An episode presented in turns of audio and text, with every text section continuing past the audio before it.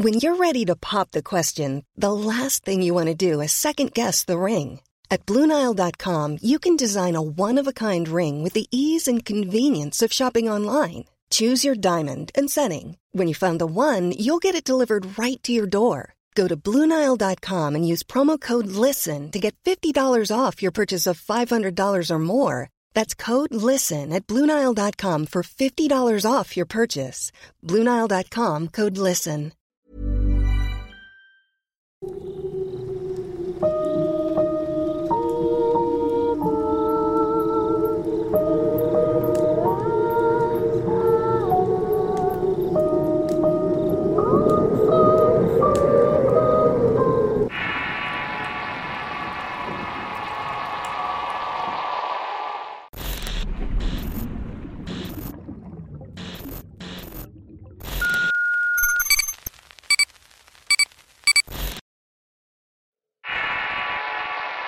La bruja de los huesos.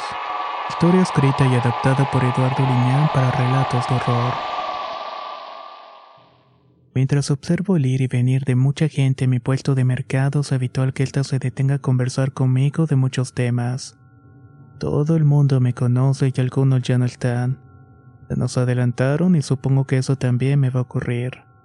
Pero mientras me dedico a acomodar mis frutas en sus cajones para que luzcan lo mejor posible, Llegó un cliente que hace mucho tiempo no miraba y nos saludamos con afecto a mi mejor amigo de toda la vida.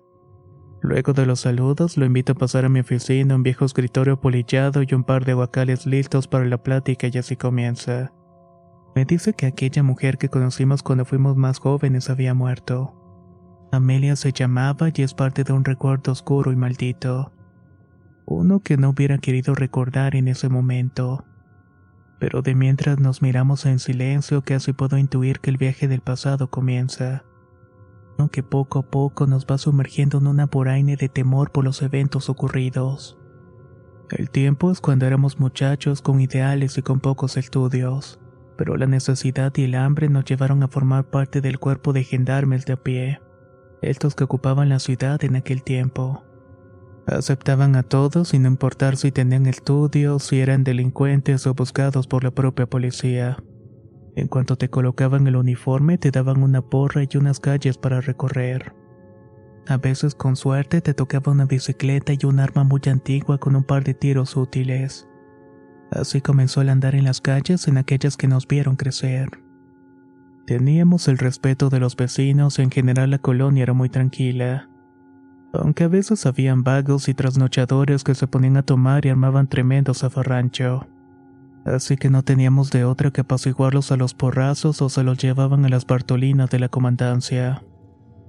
Los días pasaban tranquilos sin ninguna novedad hasta que en un turno de noche las cosas darían un giro siniestro. Como era habitual, era un recorrido ligero hasta regresar a la demarcación de la colonia. Ahí la mayor parte de la noche nos la pasábamos dormidos en alguna bartolina. En cierto momento nos levantamos para fumar algo. Todo estaba sereno y pasaban de las dos de la mañana en tanto mirábamos con tranquilidad a la ciudad mientras estaba durmiendo.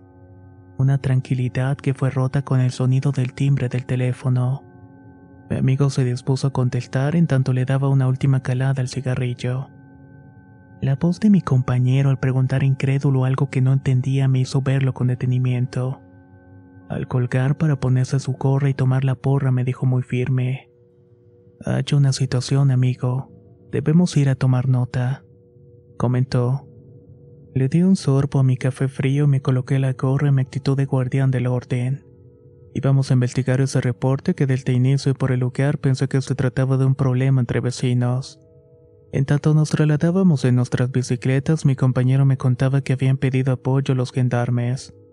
La situación se había puesto violenta en una vecindad cercana. Al parecer unos esposos tuvieron una pelea que terminó en hechos de sangre, o por lo menos eso le habían indicado a mi compañero. Pero además le había mencionado que había sido la bruja de la colonia quien cometió el crimen. Eso en realidad no era extraño en una época como esa. Siempre habían altercados o violencia familiar en casi todas las casas. Las señoras golpeadas pedían apoyo para que nos lleváramos a sus maridos a encerrarlos. Pero después retiraban la denuncia al no tener quien la sostuviera porque irónicamente extrañaban esa violencia que les propinaban. Nunca hubo un hecho de sangre ni siquiera por celos. Casi siempre eran discusiones, golpes y cosas romperse y nada más que eso. Pero me llamó la atención la palabra bruja. Algo que hasta ese momento solamente tenía idea de las brujas que salen en las novelas o los programas de radio. En esa colonia vivían señoras que hacían limpias y barrían con huevos a los niños de los males de ojo. Pero solamente eso. En ese tiempo no se conocían otras creencias más que Dios y la Virgen. Siempre se les hacía fiesta en la parroquia y estábamos presentes todos los vecinos. Luego de recorrer algunas calles por fin llegamos a la vecindad donde nos habían llamado. En el patio central se podían notar algunos vecinos hablando entre sí con preocupación en tanto otros esperaban nuestra llegada. Todos hablando al mismo tiempo me hace difícil entender qué era lo que estaban pidiendo o que estaban reportando. Algunas caras pálidas y otras con semblantes temerosos era lo común. Algo les había producido ese nerviosismo contagioso que me hizo apretar la porra y caminar rápidamente entre los oscuros pasillos de la vecindad. Por fin llegué a un patio amplio al fondo de la vecindad donde había áreas verdes y jardines. Allá había reunida mucha más gente afuera de un departamento. Al llegar, los vecinos de inmediato nos encararon para decirnos que algo horrible había sucedido. Gritos horribles los habían despertado todos, además de cosas inexplicables que les hacían pensar que el diablo se había soltado por suerte de la bruja que vivía en ese departamento. Decían que después de muchas noches algo ahí dentro se había soltado provocando conmoción y espanto entre los vecinos de aquella amplia vecindad. Allá anda el diablo, gendarmes. Hagan algo. Comentaban los vecinos casi al unísono. Pensé por un instante que un par de policías de barrio no iban a hacer mucho en contra del diablo con un par de porras y un arma oxidada que con suerte iba a disparar. Finalmente éramos guardias del orden. Debíamos hacer nuestra labor y nos quedamos atentos mirando la oscura entrada del departamento. Al fondo se notaba una breve luz parpadeante de una veladora encendida que nos indicaba que era mala idea meternos a ese lugar oscuro. Las lámparas de pila que llevábamos apenas iluminaban un par de metros, y a veces fallaban por lo antiguas. Así que sin saber qué íbamos a encontrar dentro nos metimos con cautela en tanto los vecinos guardaban silencio. Uno que me pareció incómodo. A medida que avanzamos dentro del lugar, las luces de las lámparas iluminaban tenuemente el desastre. Muebles rotos, basura por todos lados y nos llamó la atención la sangre embarrada en el piso y las paredes. Hubo una lucha que quizás terminó con la vida de alguien y eso nos hizo ponernos tensos. Revisé la pistola y solamente había dos tiros y un cartucho percutido. corazón daba tumbos y el nerviosismo me hacía temblar las manos. Ahí se respiraba un extraño ambiente y era como si una presión en los hombros hiciera más presente en tanto inspeccionábamos un par de cuartos sin hallar nada realmente. No sé si era el frío de la noche que me hizo sentir un escalofrío recorriendo mi cuerpo. Al mirar cosas muy extrañas dentro de uno de los cuartos. Era una habitación sin ventanas que tenía algunas veladoras encendidas. Las luces centellantes mostraban lo que parecía ser un altar al fondo y pegados a la pared Lejos de ser algo religioso como era lo habitual en aquellas casas, no había santos, vírgenes o cruces de madera con flores y mandas. En cambio eran cosas que rayaban entre la locura y lo grotesco. Al mirar eso te dabas cuenta que era algo diabólico, algo siniestro que regía en aquel altar. Una figura que distaba de lo habitual y lo sacro. Era una especie de diablo con cuernos reales de cabra pegados en la cabeza. Su cuerpo al parecer de madera reflejaba un trabajo a detalle en su cuerpo y facciones de un negro rostro. Los ojos saltones hechos de cuencas de vidrio daban impresión de mirar para todos lados. Pelambres mugrientos como barba y bigotes y dientes saltones de colmillos que resultaban amenazantes. Así como una vestimenta hecha de distintas pieles de animales completaban la figura siniestra. Las patas de algún tipo de ave salían de entre el elaborado traje de horror que portaba. Había despojos de hierbas, velas y demás cosas desagradables completando el altar. Todo estaba sobre un mantel de terciopelo de algún color oscuro donde estaban pegadas unas letras de tela roja que rezaban Belcebú, y las cuales abarcaban casi todo aquel paño. Ese lugar parecía como uno de los tantos puestos de brujería del mercado, pero esto en particular carecía de cualquier cosa santa o religiosa común y lo que podía sentir al estar dentro era incómodo. Te producía una sensación de malestar que te daba repulsión y hacía latir tu corazón de tan denso que estaba el entorno. Decidimos continuar hasta la cocina donde hervía una olla con cosas que no quise enterarme qué eran. Y entonces la vimos. La luz parpadeante de la lámpara de mano iluminó algo que nos sorprendió. En una esquina de la cocina, casi sin poder moverse, estaba coclellada una joven con un rostro cargado de temor. Nos estaba mirando con los ojos casi saliendo de su rostro. El cabello mojado y el charco de sus propios orines debajo de ella nos hizo darnos cuenta que tenía mucho miedo. No podía leer una frase al preguntarle quién era o qué era lo que estaba haciendo allí. Tan solo levantó su dedo tembloroso para señalar algo al fondo de la cocina. Al iluminar el cuerpo tendido de un hombre nos puso una alerta. Estaba sobre un impresionante charco de sangre y pareció tener mucho rato ahí porque estaba coagulada. Al acercarnos y preguntarle nuevamente a la joven qué era lo que había pasado, nos dimos cuenta de una pequeña abertura en una de las paredes. Habían quitado una puertecita de madera sobrepuesta que daba acceso a otro lugar oculto. Mientras mi compañero hacía esfuerzos por entrar que hace rastras al lugar secreto, yo revisaba al hombre. Había sucumbido por heridas en el cuello y espalda al parecer de un objeto punzocortante. No parecía tener rastros de haber peleado, pero en sus manos estaban laceradas. Al iluminar. Hey, it's Danny Pellegrino from Everything Iconic. ¿Ready to upgrade your style game without blowing your budget? Check out Quince. They've got all the good stuff shirts and polos, activewear, and fine leather goods, all at 50 to 80% less than other high end brands. And the best part? They're all about safe, ethical, and responsible manufacturing. Get that luxury vibe without the luxury price tag. Hit up quince.com slash upgrade for free shipping and 365 day returns on your next order. That's quince.com slash upgrade. Spring is my favorite time to start a new workout routine. With the weather warming up, it feels easier to get into the rhythm of things. Whether you have 20 minutes or an hour for a Pilates class or outdoor guided walk, Peloton has everything you need to help you get going. Get a head start on summer with Peloton at onepeloton.com. Al rostro de la mujer que parecía balbucear algo, noté que no tenía heridas o señales de lucha. En ese momento mi compañero me grita y en su voz noté algo que no me agradó. Haciendo un intento por entrar en esa abertura, maldije por enésima vez la dimensión de mi panza, y cuando por fin pude pasar lo que había dentro fue como un reflejo del verdadero infierno. Había locura y más allá. Nunca en toda mi vida pude ver algo tan atroz como lo que habían dejado mi compañero y sin habla. Había muchas cosas de menores regadas por todo el sitio, como ropa, juguetes, y lo peor era que en una esquina había una jaula de mascotas. Y en su interior había vestigios de algún infante que fue encarcelado en ese lugar. Estaba en completo hacinamiento. Había además las mismas cosas horrendas como diablos y supercherías en repisas colocadas por toda la pared. Lo más inquietante eran las decenas de instrumentos oxidados que serán utilizados para torturar y en general hacer sufrir a las personas. No nos imaginamos a alguien de tan corta edad sufriendo todo aquello. Pero eso era lo que pareció suceder en aquel lugar. Para aumentar más el horror, sobre una de las paredes había escrito el mismo nombre de carbón, Belcebú. Debajo de eso habían varias cubetas llenas de algo que ni siquiera nos atrevimos a mirar pero el olor del sitio era verdaderamente insoportable. Sentía revolotear moscas alrededor de mi cabeza y fue suficiente para mí. Por las náuseas quise devolver haciendo en una esquina del sitio donde habían decenas de pequeños zapatos. Como si eso no fuera suficiente, sentí que mi mano se apoyó en algo que se rescabrajó.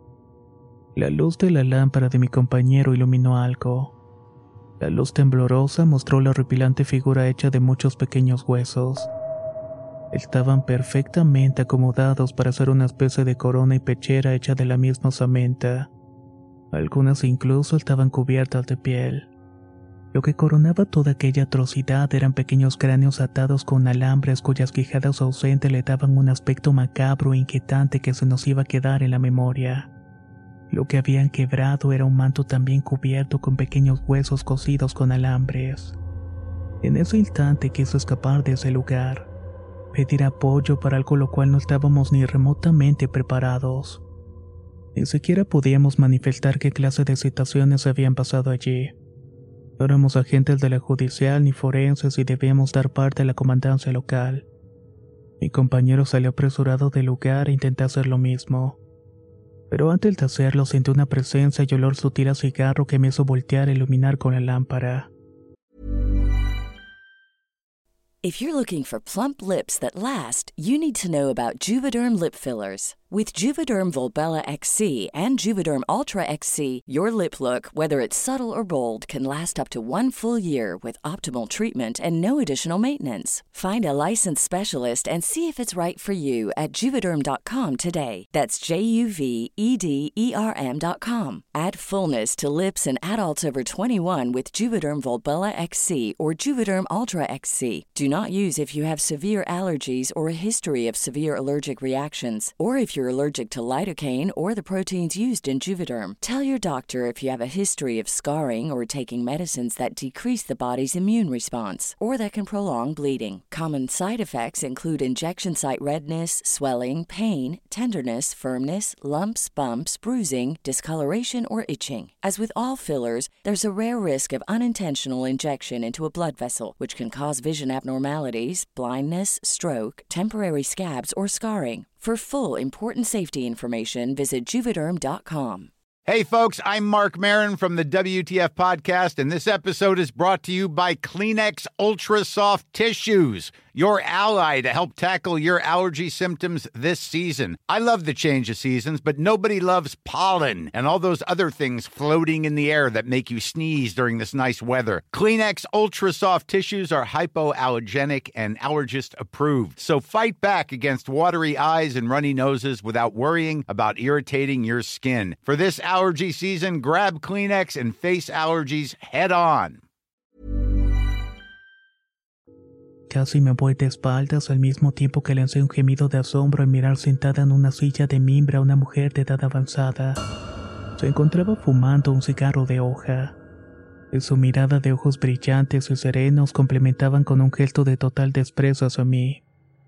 Antes de que pudiera preguntar algo, escuché el grito frenético de mi compañero y el de la joven que parecía dolerse de algo.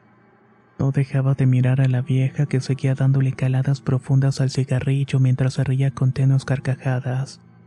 Tan solo le ordené que no se moviera de allí. Salí por la pequeña abertura y la puerta de la cocina que daba a un pequeño patio trasero estaba abierta. Afuera estaba mi compañero y la mujer gritando de angustia abrazando un bulto ensangrentado. Al llegar para auxiliar con el rostro desencajado y pálido, mi amigo me dijo, Es el hijo de la señora. Lo encontré tirado junto a aquellos restos. Al mirar por un lado de un lavatorio estaban los restos de lo que parecía ser pequeñas personas. Se encontraban apiladas dentro del canasto y sin dar crédito a lo que estaba viendo.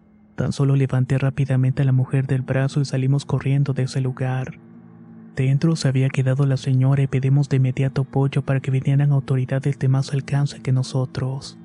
La turba enardecida quería entrar al departamento y quemar todo aquello además de linchar a la vieja.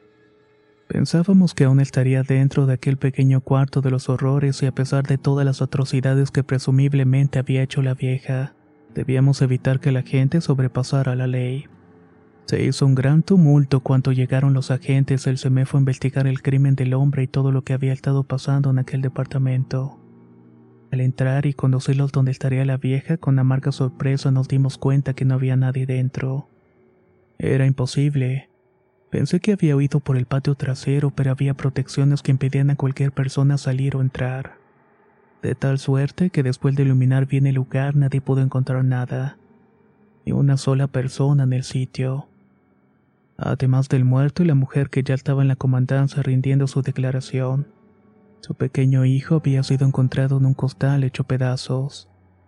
Luego de ese macabro hallazgo, la persona de la vecindad revelaron que aquella mujer era una bruja, quizá la responsable con la desaparición de muchos infantes de otras colonias.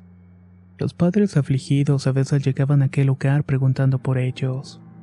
Pero además la gente de la colonia sin saber realmente quién era la consultaban por diversas cosas de brujerías para el amor, trabajo y dinero. Cosas que hacía puntualmente por unos pesos.